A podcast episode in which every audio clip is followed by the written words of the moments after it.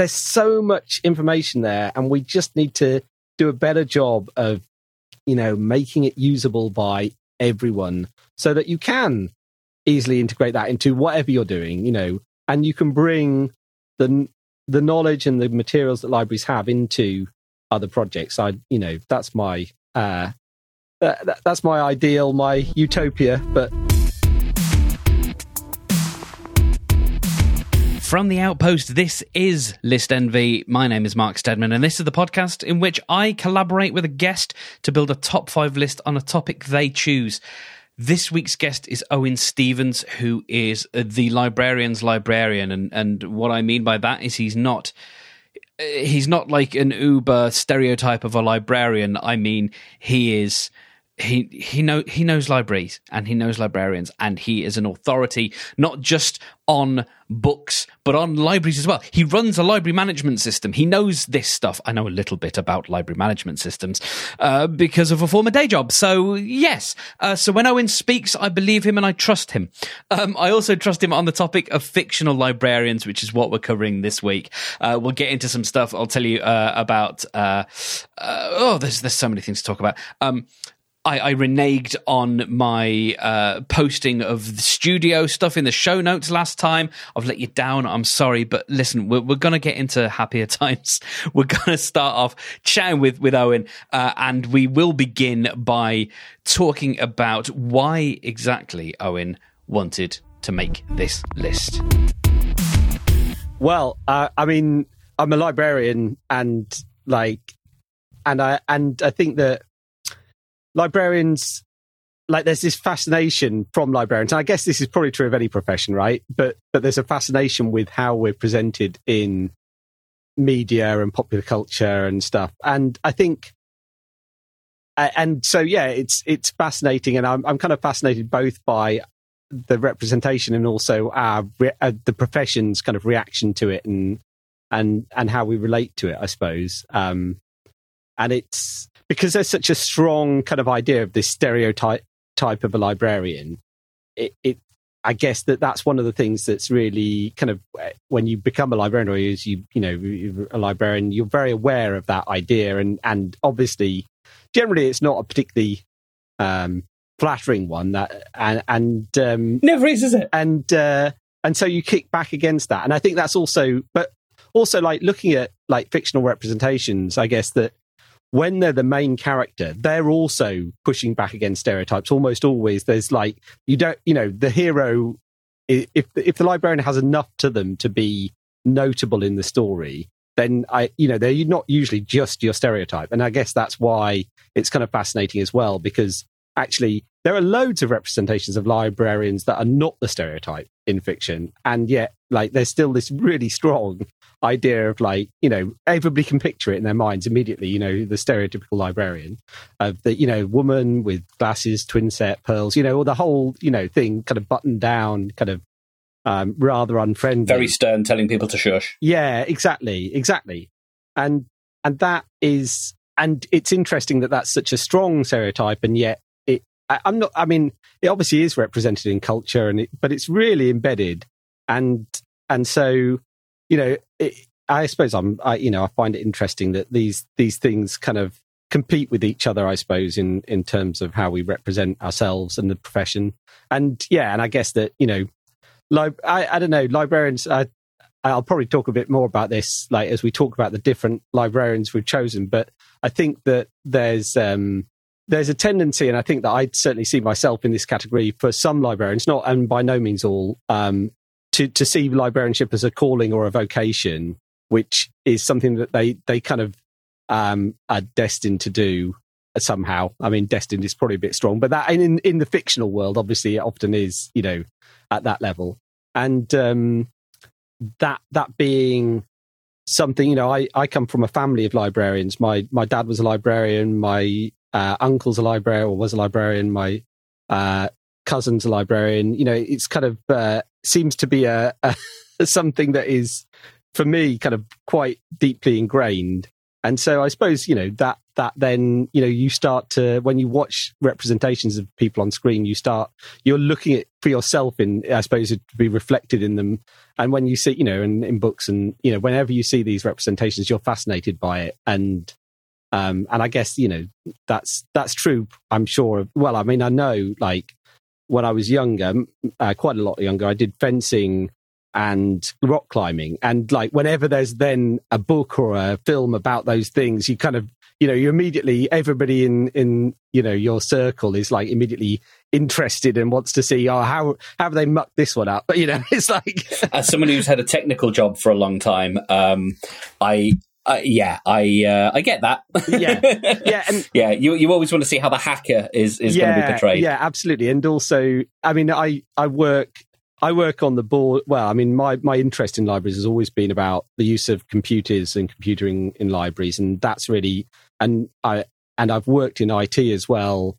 Um, and so, you know, I remember when the IT crowd came out, the IT crowd came out. It's like that was, you know, again, it's kind of how you see yourself represented is like really I think, you know, immediately interesting because you know you've got an insight into this world and you wonder what other people's view of it is. And there's there's there's some views that are sort of the reverend um or reverent. Uh, they they've got uh, they've got an affiliation or they've got a an affinity with that that kind of person, but they also know where the buttons are um, and and like to push them. And I think I, I, I, enjoy I enjoy that kind of thing. And I think the the IT crowd uh, wavered um, be- between those two things. And I think I think there are shows like that that that are really fun where you you get the sense that the writer knows the topic that they're writing about but they also know which buttons to push yeah yeah absolutely so given all that then what would be what is number one for you what absolutely has to make the list or who i should say has to make the list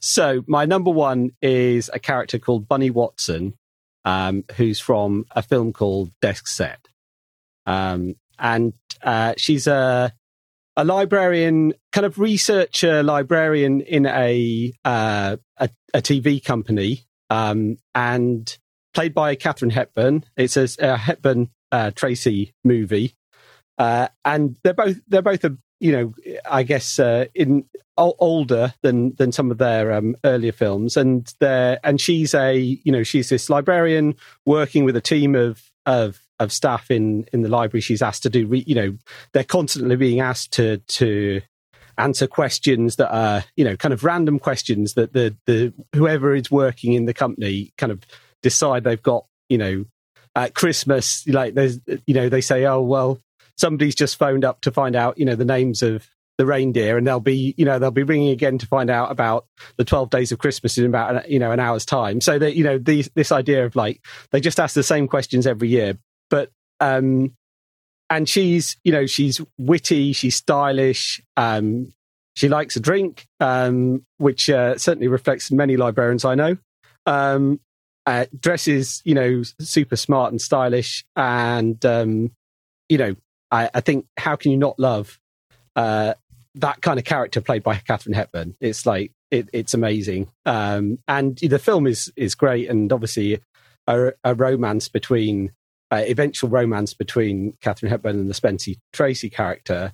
But it's also interesting that it, it kind of feel, feels like the kind of film story that you could retell again today because it's about a computer system. Tracy is a is a expert, and he's brought in this computer system that is that the librarians fear is going to replace them. So this um, this uh, computer that can answer all these questions for you, you know, in half the time. And he, you know, the idea is like everything's getting more efficient. And it's, uh, I think the film came out in 1954, so I think I can I can give spoilers without uh, upsetting anyone. But um, but the in the end, the ending is is actually that the idea that it's got the computer is there to help them, you know, do a better job, not replace them. And um, and there, there's a great scene towards the end where like he's trying to show how how amazing the computer is at answering questions, and uh, they ask it something about Corfu, and it it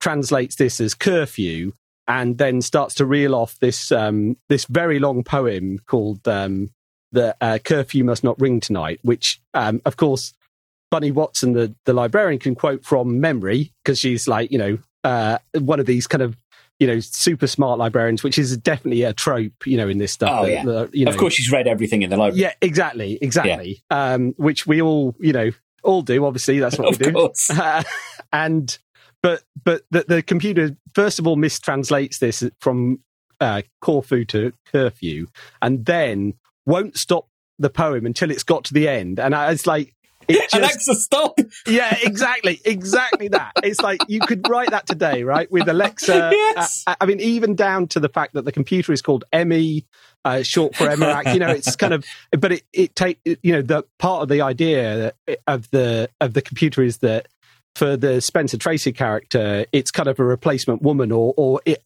you know, the, the Mm. the concern is that he'll never love a woman as much as he loves the computer. And and it's um but yeah this uh it it, it just you could pick it up i think and and replay it now with in, and and you'd have the same things right? That, that this concern that computers might take our jobs or um you know somehow devalue skilled professionals.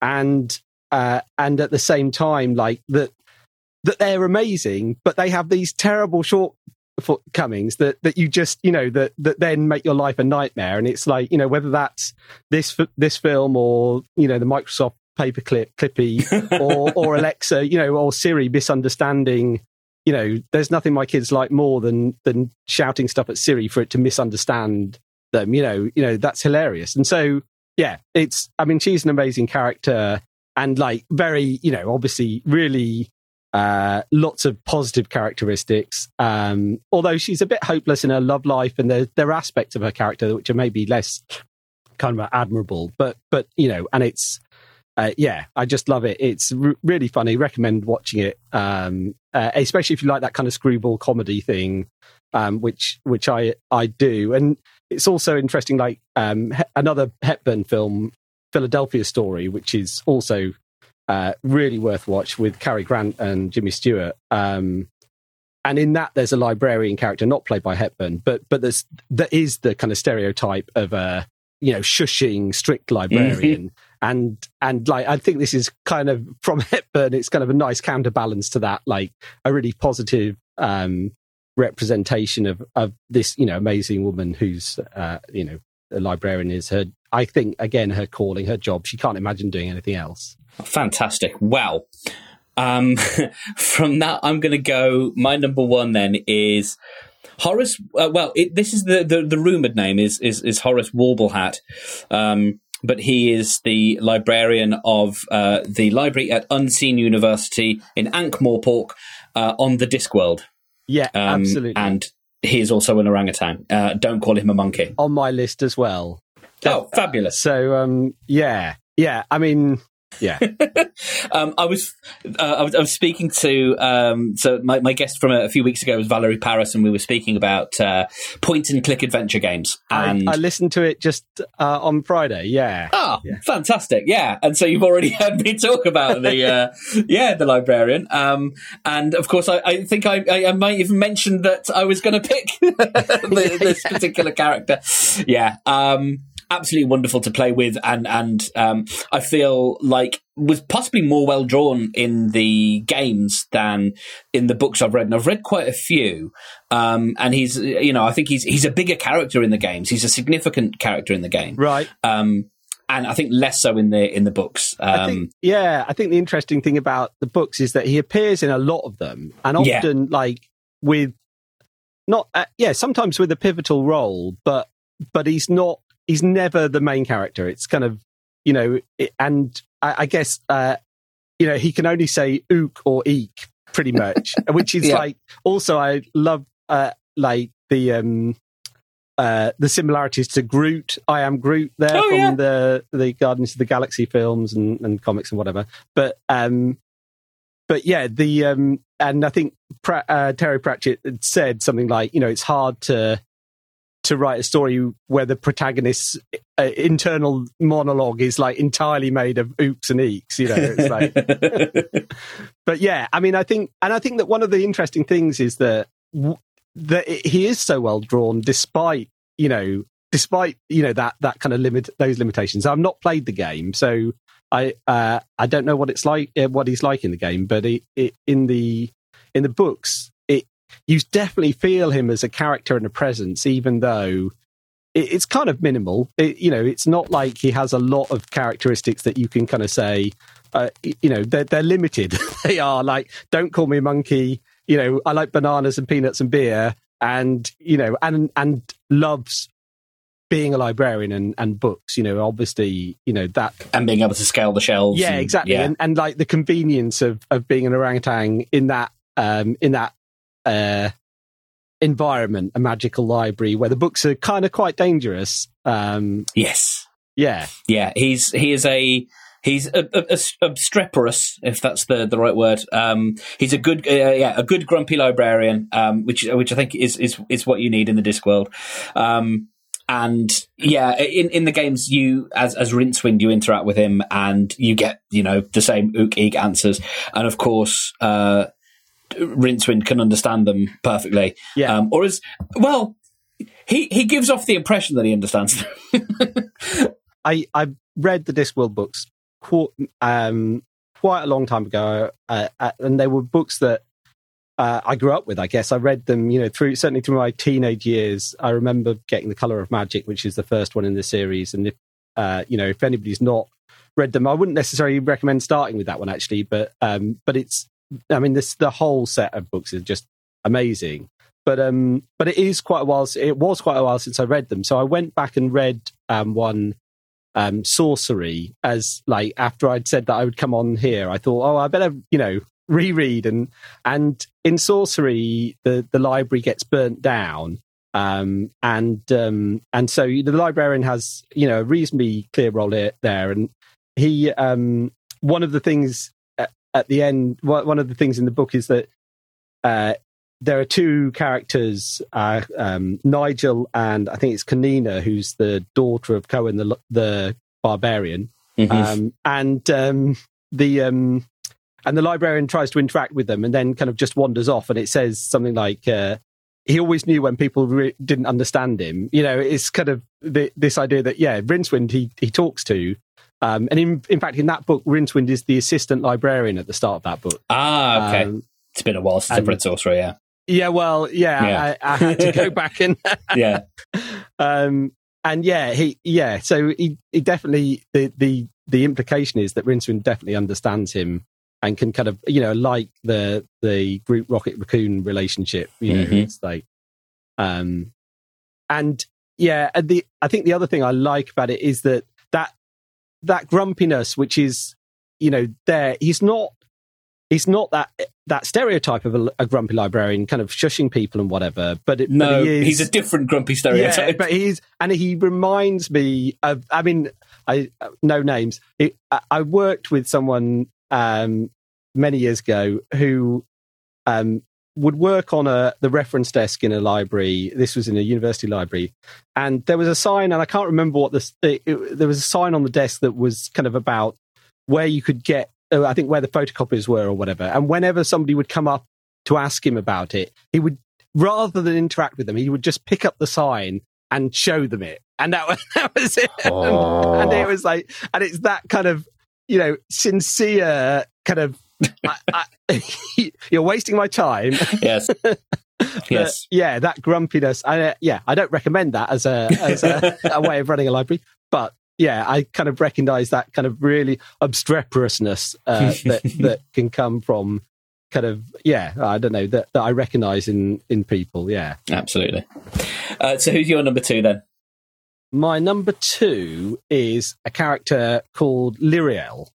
Mhm. Um, and this is a character from a series of books uh, by an author called Garth Nix.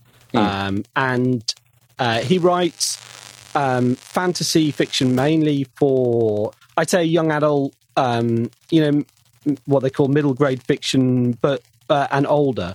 But this particular series is um, called, it, well, it was originally a trilogy uh, called the Old Kingdom um, trilogy and it's for i would say it's for older readers but it's also i think one of those kind of teen fiction ones which is definitely can appeal to an adult audience um it, and um in a way a bit like the Northern Lights or something like that. The, the Yeah. Pullman books. It it it kind of tackles uh, themes of life and death in quite a, a very direct because kind of quite a bit of the story is about um, the idea that the dead can the, necromancers can bring people back from the dead and um, and that's you know the the main thrust of the story is is the battle against these people who resurrect the dead. But it, it's um it's yeah really well realized fantastical world um and great characters. And Lirael is the the star of the second book. Uh, she doesn't appear in the first book at all which is um called Sabriel which is about a different character but Lirael appears in the second and third books um and she's the, the the title character of the second book. And she starts out she she lives in this mountain retreat with a community of people who can see the future.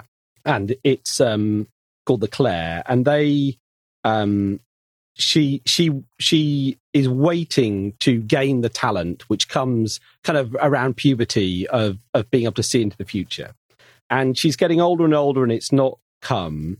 And and she all she wants to do she's a bit of an outsider and all she really wants to do is belong to this community and feel part of it. And um, and that doesn't happen. Can't imagine how that would relate to anyone's life.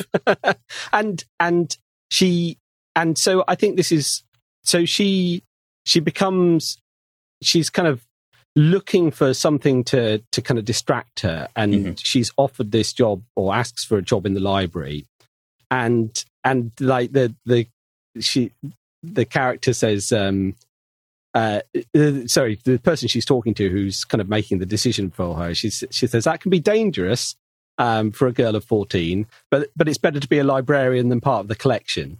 Um, and it's the, this idea that the library is not an entirely safe environment, and she she uses it. She so she works in the library for the next kind of five years, becomes third assistant librarian, looking for promotion to the second assistant librarian position, and she um, she explores the library and it becomes her escape from the world, which I think is a real, you know, is definitely something that that people really do experience. Uh, there's um, uh, there's a great uh, Neil Gaiman, uh, who's a writer, has a quote about libraries where he says, "Libraries are not childcare facilities, but feral children sometimes raise themselves amongst the stacks," and that reflects his childhood memories of being just left in the library to to read.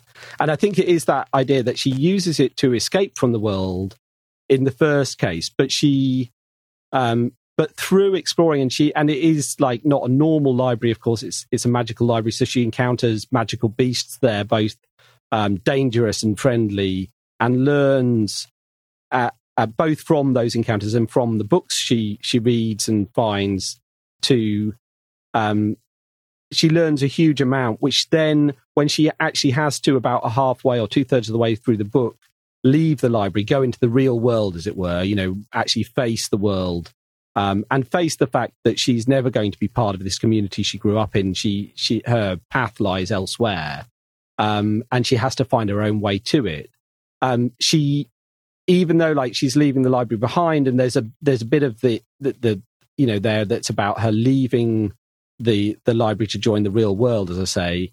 It, what she takes from having lived in the library and worked in the library is you know is vital to what she does next in life and i you know I, it's she's a great character really uh, well realized i think and and this idea of of the library as a as a nurturing place i guess uh, but also not an entirely safe place somewhere Mm. that dangerous ideas can live as well as um, powerful ideas is you know I, it's really i think a strong um, uh, metaphor i suppose you know and um, and yeah, yeah. So I really highly recommend the series to to people. It, it's um, really well written, and uh, the original trilogy. There are three books. There have been a few more short stories and books are added to the to the sequence, but I think the first three really stand as a uh, yeah great work of fiction.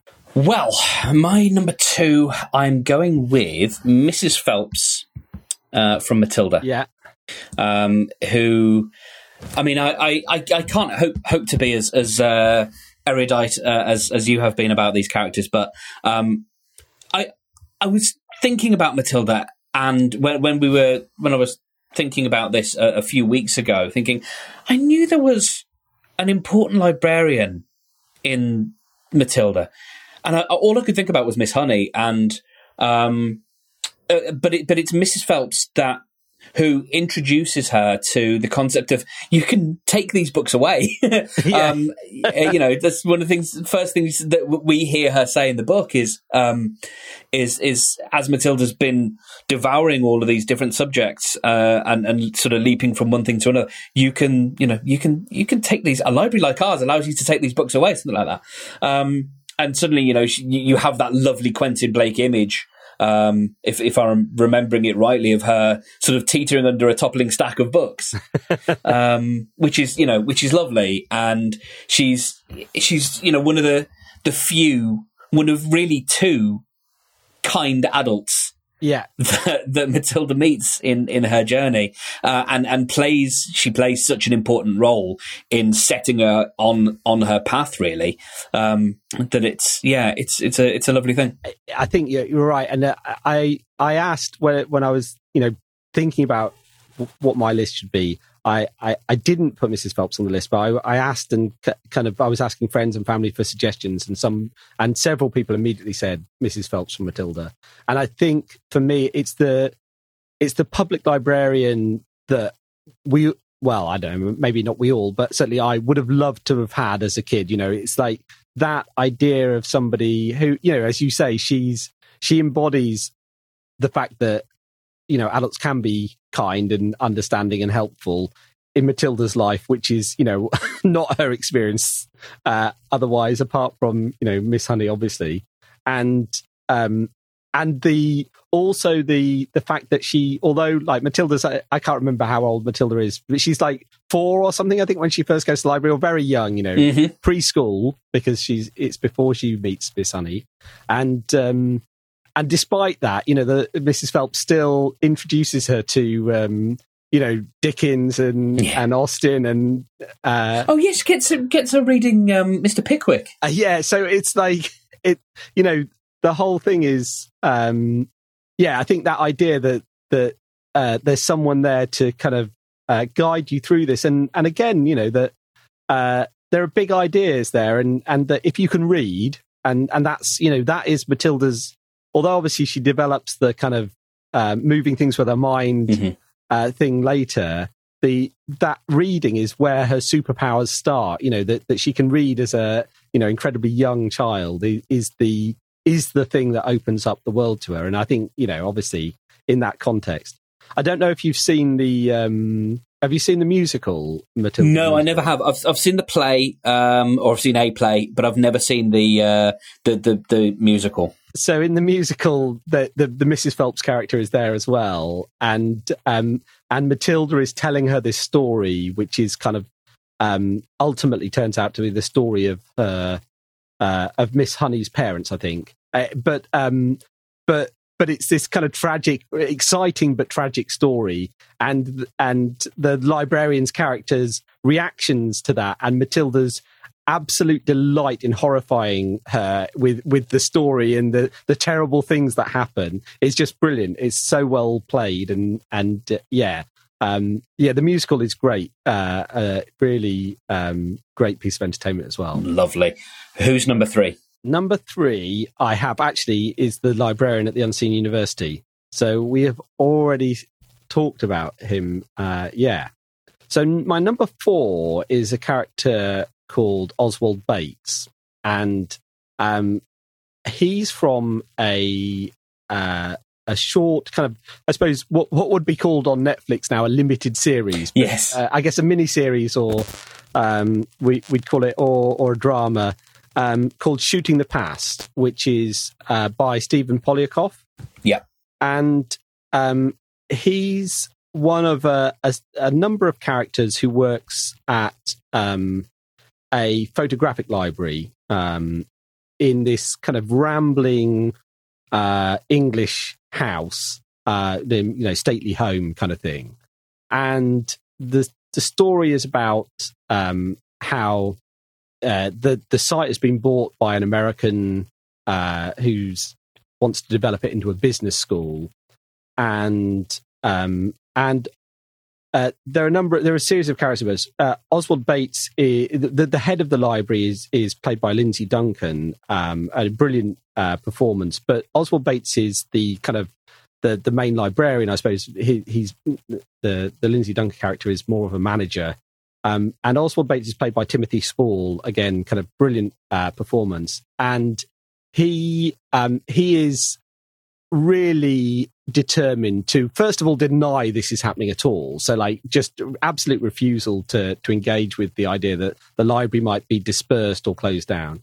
And then um then does everything he can to kind of throw barriers in the way. So one of the things they want to do is to um sell off the there are a number of pictures in the collection photographs in the collection which are of high value, you know, worth hundreds of thousands of pounds. And so he he immediately wants to hide those in the rest of the collection. So amongst the thousands and thousands and thousands of pictures, how would you ever find, you know, these uh, these gems? And obviously, you know, it's a reflection on his skill set as well.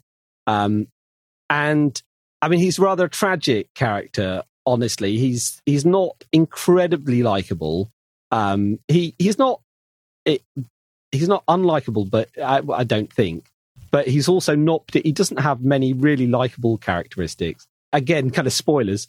But um, he eventually attempts suicide because he um, he feels um, well. It's not clear, or, or it's an ambiguous thing. But but he feels that maybe the world is no longer somewhere that appreciates what he does and what he loves. And um, he's not successful, and he he you know the, there's a kind of uh, a nice coda to the story in terms of his relationship with with the Lindsay Duncan character, but. Um, he's kind of, for me, he's a kind of tragic version of Bunny Watson, who I t- talked about as my number one, because he he ends up on the the hard end of uh, of like this idea that that libraries are maybe something of the past, um, but he also is, you know, he he also embodies this idea of of he knows the collection. He is immersed himself in the collection and he knows it inside out and he finds amazing stories. One of the the really lovely things about the the film is that they have these long sequences where staff tell stories of people through the photographs in the collection and just one photograph on the after another on the screen um, uh, as somebody tells a story about you know how the connections between these things in the collection and the connection between people and the photographs and these captured moments of time. And it's um yeah i mean it, it's uh, a lovely film. And and again kind of reflects on this idea like somebody says um to him at one point i take it you're computerized. And he says like you think we have computers? Like we we you know it would take years to to ca- catalog and get this lot online which you know th- this is a I think this was I can't remember the date of when it when the, the film was released, but it was probably in the nineties. So kind of pre-internet or you know mobile phones are a big thing in it. Like eh, like people getting mobile phone is like you know um, this kind of this signifier of modernness. You know, it's a um, so it's that kind of period, late nineties, I would guess, that it was released. And um, yeah, and I think that again, you know, it's it's something that I think as as librarians, uh, as a librarian, I see that idea of like those problems that they talk about, like finding stuff in this huge amount of information is something that you still, you know, is something that gets worse and worse over time. We have more and more information, it becomes more and more difficult to find things. But also, like, and having that expertise is is something you aspire to in a sense, and, and it's kind of and it's a very specialized kind of librarian that, that is about knowing the collection in that way. But it's also something that I think personally, it's like I, probably my kind of childhood dream of being a librarian is about like knowing that kind of knowing every, you know, it's back to that having read every book in the library kind of thing. But yeah, he's he's a a much more ambiguous character, I'd say, than than the uh, my other choices. That he's not heroic at all, uh, or well, not maybe not at all, but he's he's not a hero. Um, but he's um, he's a man trying to find his place in the world, or or or who has had his place in the world and feels it slipping away from him. And yeah, I think, it, and again, you know, part of it is the performance. Timothy Spall is just, I think, brilliant, and and in this he gives a an amazing performance of this slightly eccentric um, man who who is trying to hold on to things. Wow. I'm going to go for my number three with uh, Brooks Hatlen, I believe uh, it is. Yes, Hatlen. Uh, from Shawshank Redemption. The, well, or Rita Hayworth and the Shawshank Redemption, if we're going to go with the, the short story. Um, who is the librarian at the prison um, in the early, well, yeah, the early 20th century. Um, he is also, uh, the dear listener will, may remember the uh, the one who kept the pet bird in his jacket pocket. And when he is released, he is the one uh, who uh, goes to work at a supermarket. He, he basically sets up the pattern of behavior for when Morgan Freeman's character Red, uh, for, for when Red leaves um, prison. He sort of sets the template of you go to this supermarket, you you live life as a as a, a grocery bagger, um, and then you uh, stay in your little miserable halfway house uh, with its little window, and you step on the uh, stool and you commit suicide and you leave a note, and that's because uh, Brooks sets that template. Um, and and because of the way that the film is made, that's the expectation of of what's going to happen to Red, and um, he's yeah, he's just this that that sort of lovely trope of the old timer, um, the old lag. You know, he's he's he's been there. He's harmless, um, but you know he's he's got a spark of personality, and he and he's you know he's got this this, this secretive little uh, little bird, and that's his that's sort of his transgression, and it's the one that's kind of everyone knows it's the open secret, but that's his little you know transgression, and um, yeah, I just think um, not not necessarily an important person as a librarian, but a good character that happens to be a librarian.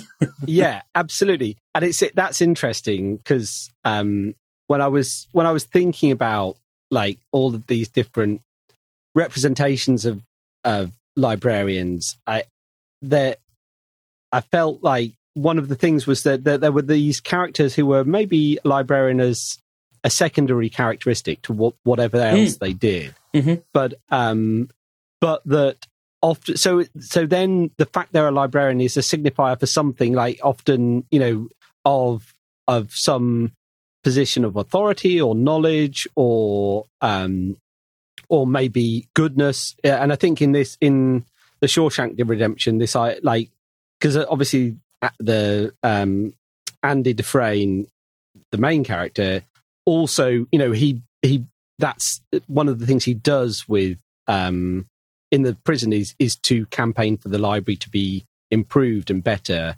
And again, like the you know, as you say, like I mean, another you know, obviously another tragic character um, in it. That Brooks is is is is a tragic character in the story, but um, but is you know the and it, and I guess it's this reflection of you know Andrew Dufresne and I guess ultimately Red as well, like see the a better world, whereas Brooks never manages that, and and he's you know for him the library is is part of the prison, whereas for Andy it becomes like he you know he I think there's a there's a scene where he gets all the books delivered where he's written a letter a week for for like six years or something to campaign to get more stock in the library. And and that you know um that he sees it as a, a way of freeing freeing people. And I think you know the library is almost. I mean, one of the interesting things is is the library. The idea of the library and the the librarian definitely often are used to overlap. So that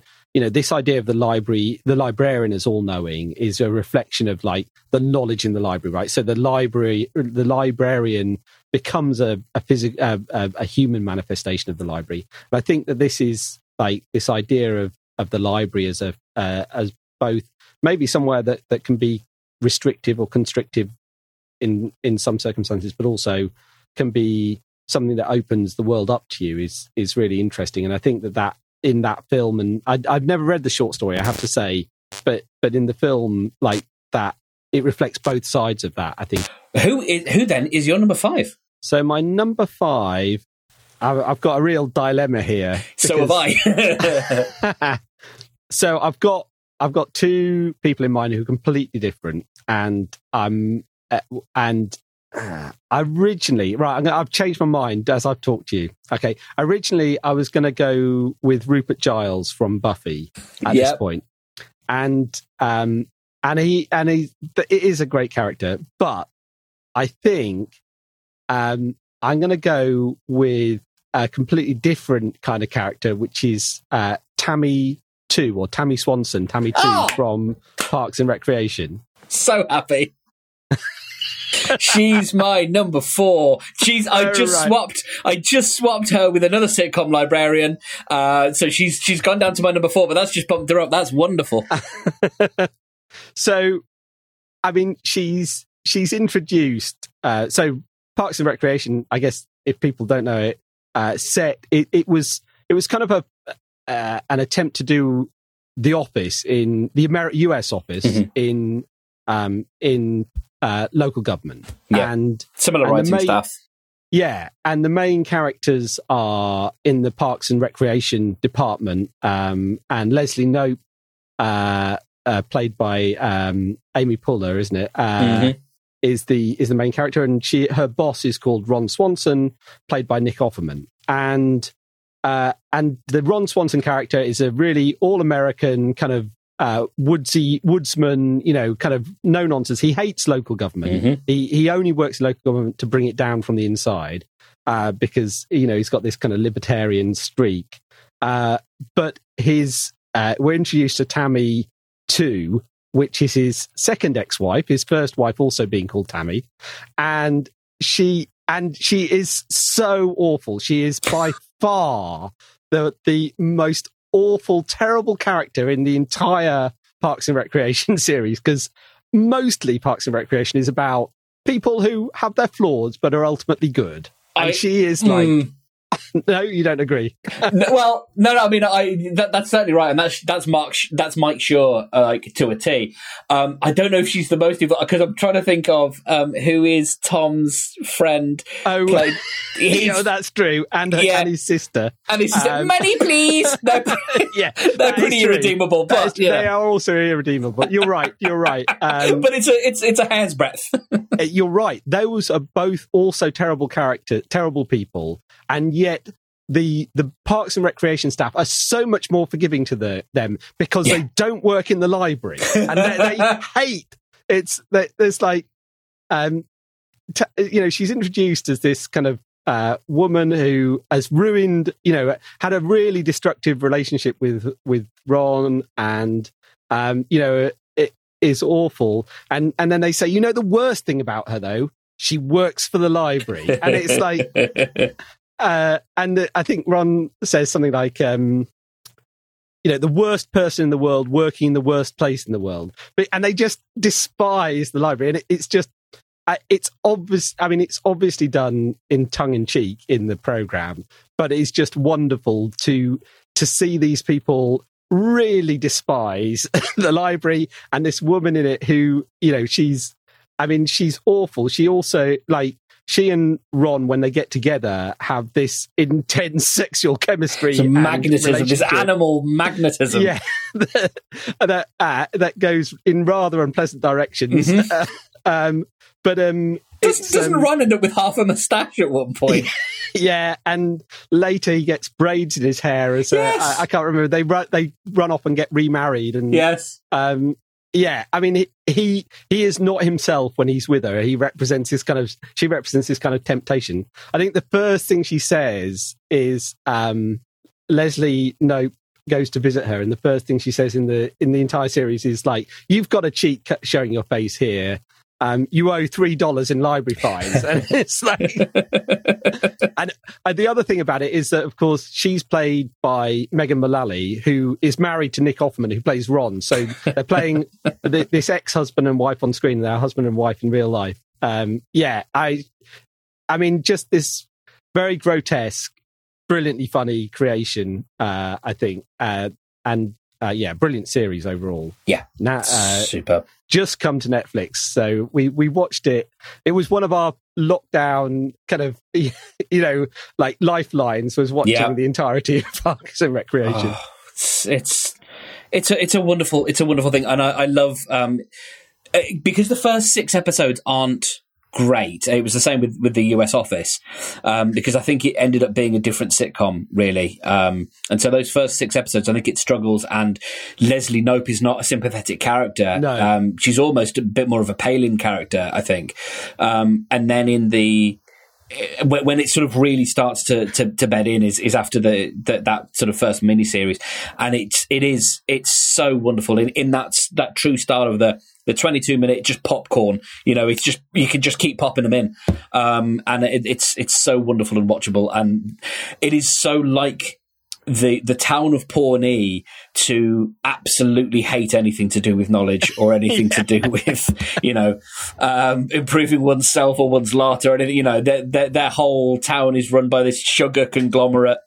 Uh, sweet is it Sweetums? Sweetums, that's right. um, yeah, and like that, you know, that that's the that's the height of culture uh, for Pawnee, and um, ah, it's it's yeah, it's so good.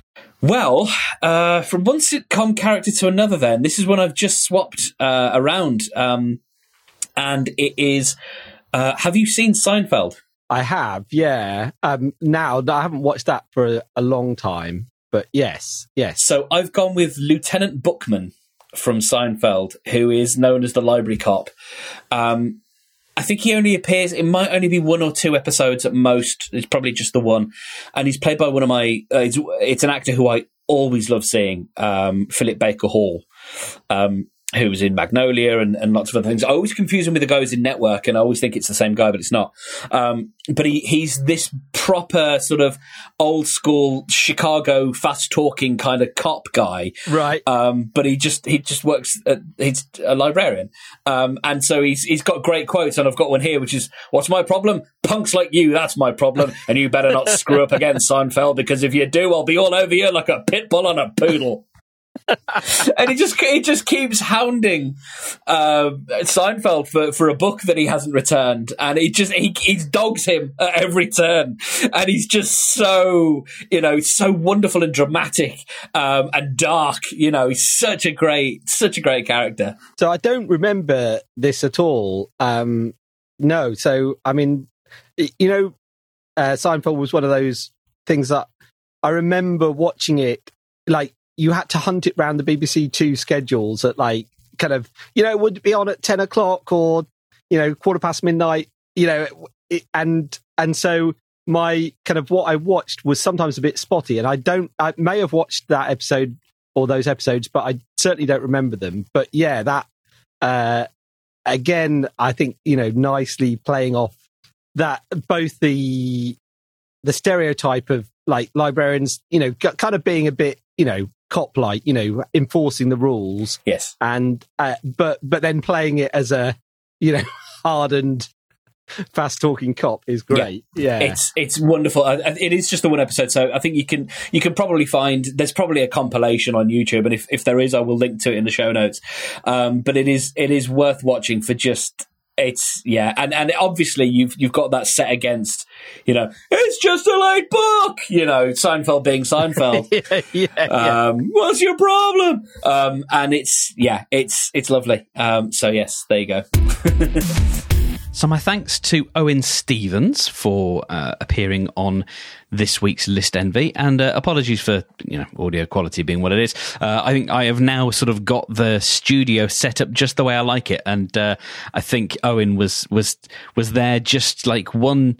Only a few hours before I got it all set up because uh, I actually think I, I was um, I, I took delivery of everything I needed that day. So uh, yes, uh, it should start sounding a little bit better from here on in. Um, anyway, that aside. Uh, if you like the show, if you want to let people know about it, if you like this episode, if you found it enjoyable, uh, then uh, if, if you want more people to listen to it, then uh, there's a simple thing you can do. You can go to refer.fm slash list envy and you can get yourself a special little link. And if you share that uh, around your social media and, and your friends, if, if that's the link that you share when you want to tell people about the podcast, if you get five people to subscribe to the show, then I will make a video for you uh, with a, a topic of your choosing. I will make a top five list as close to on the fly as I can um, to be as spontaneous as possible uh, based on any topic you give me. And uh, that means, of course, if I know nothing about the topic, I will just make it up.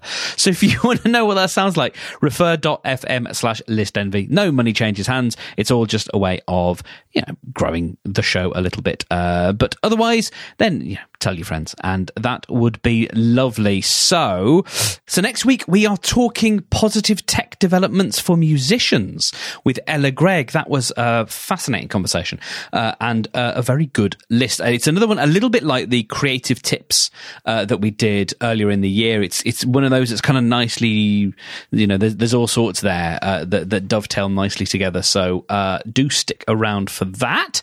Uh, if you want to subscribe to the show, you can visit the all new spanky looking website at listenvypod.com. I've been doing a little bit of work there, trying to tidy things up a bit and uh, just, you know, make consistent the websites for the podcasts that I make. Uh, so, uh, yeah, you'll find it there at listenvypod.com. I don't think there's anything more to tell you about just for now, other than all sorts of personal developments and and uh, yes, and and and to thank Stuart Parker for his tireless work in uh, helping me find wonderful guests to speak to. So uh, that uh, that will continue for a little bit longer. We we've still got some some fabulous guests. So uh, yeah, listenvypod.com. Stay subscribed to the podcast.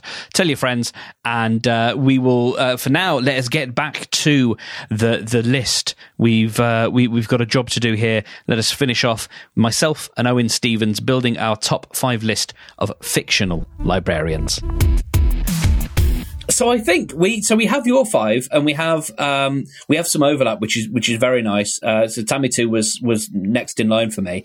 Um, so with that in mind, then you've got Bunny Watson uh, from Desk Set. Uh, Lirael from Old Kingdom, the Discworld Librarian, Oswald Bates, and then Tammy Two.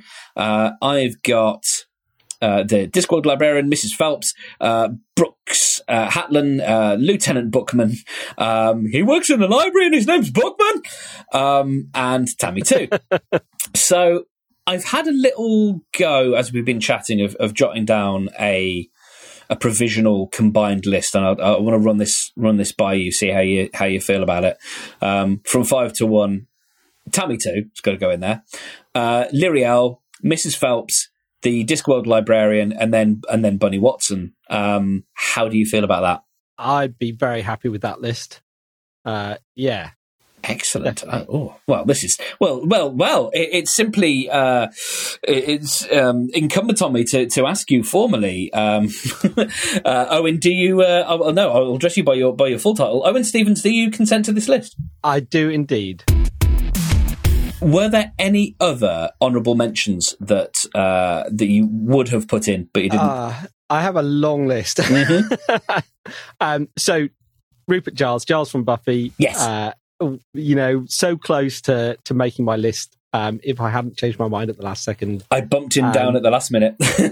uh, and also alongside him, uh, there's character I don't know if you've ever seen. There's a series of films and then a TV series called The Librarians or The Librarian, the, the original films. So starring Noah Wyle, um, uh, who was um, in ER. I as first remember seeing him in ER, but um, and called The Librarian. The first film, I think there are three films, and then there's a ser- there's about four seasons of a TV series, mm-hmm. and he plays a character called Flynn Carsen, who is this kind of perpetual student who then is uh, ma- invited by a magical invitation to become uh, the librarian, and which involves kind of hunting down magical artifacts. And I think he has to find like uh, the spear that pierced the side of of Christ uh, and um, uh, the Holy Grail. I think, and you know, it's this kind of uh, quest thing. They are absolutely ridiculous, but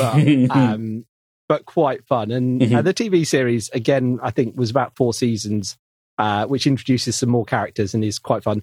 Probably one of the the the things about the series which is uh, um, it has a cameo from Bob Newhart as a librarian called Judson, who's kind of a a, a mentor to him. So Rupert Giles, Flynn Carsen, uh, Evelyn Carnahan, who's the librarian in played by Rachel Weisz in The Mummy with uh, Brendan Fraser movie. Yeah. Uh, I mean, most notable because she gets drunk uh, with uh, the Brendan Fraser character and and says, uh, you know, I'm proud of what I am. And he says, well, what's that? And she said, I am a librarian. And, you know, that is a great line, well delivered. Yes. Um, because I've got kids of a particular age, we watch a lot of cartoon series Mhm. uh, on, especially on Netflix, and there are some great librarians in some of those. So, Avatar: The Last Airbender. I don't know if you know that series at all, but brilliant uh, cartoon series. Um, has a librarian called Wan Shi Tong, or He Who Knows Ten Thousand Things, uh, who's a spirit owl, like this kind of serpent owl uh, hybrid character who who eventually buries his library to stop humans abusing the knowledge in it. Uh, he's brilliant.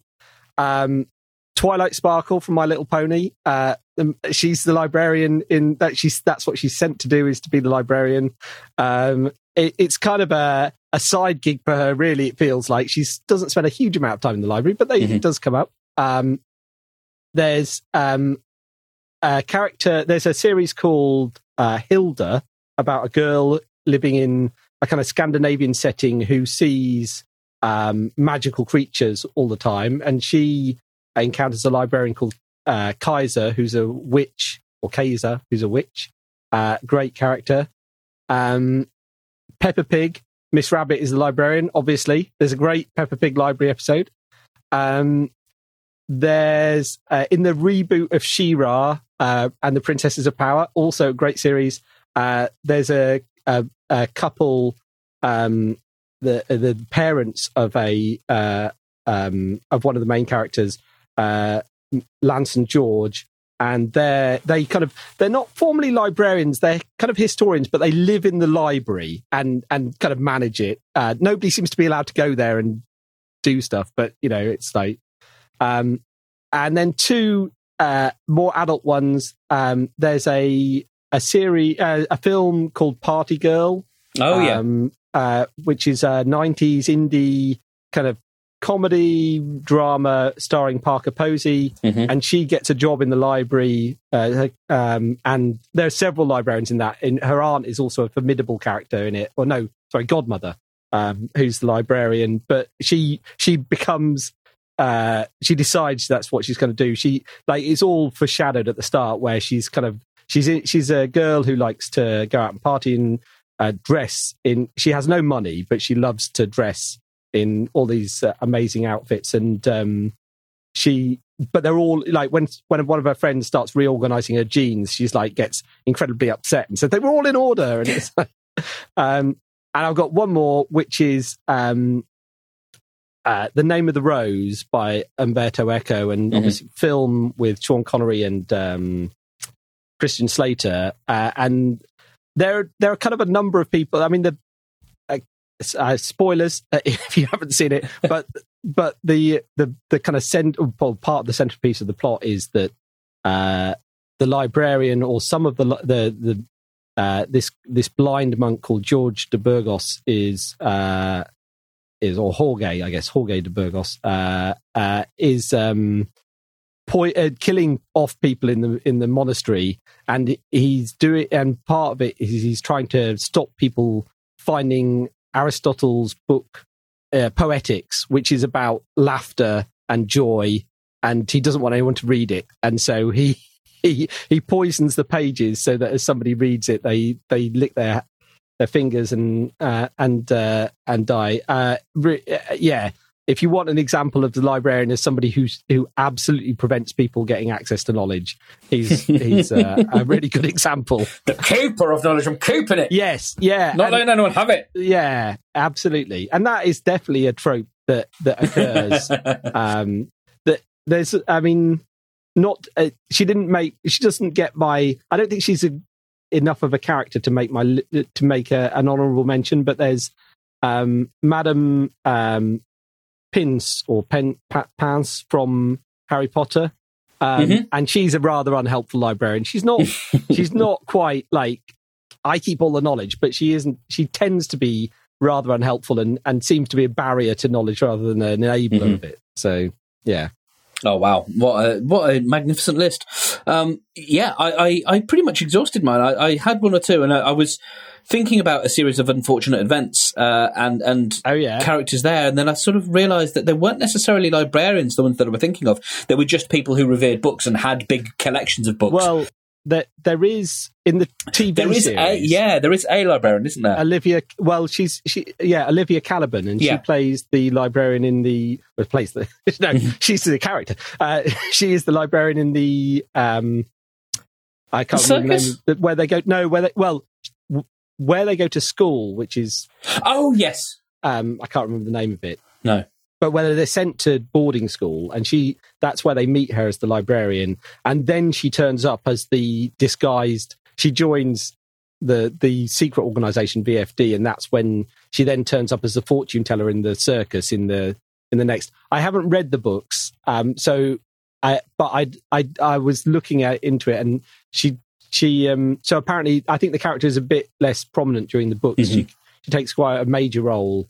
Oh uh, one I've forgotten, um, Mhm. but I don't feel able to talk about it. I, I suppose or her um, is um, Barbara Gordon, um, who's Batgirl, and she's a librarian in some of the comic book ones. But I not, I haven't really.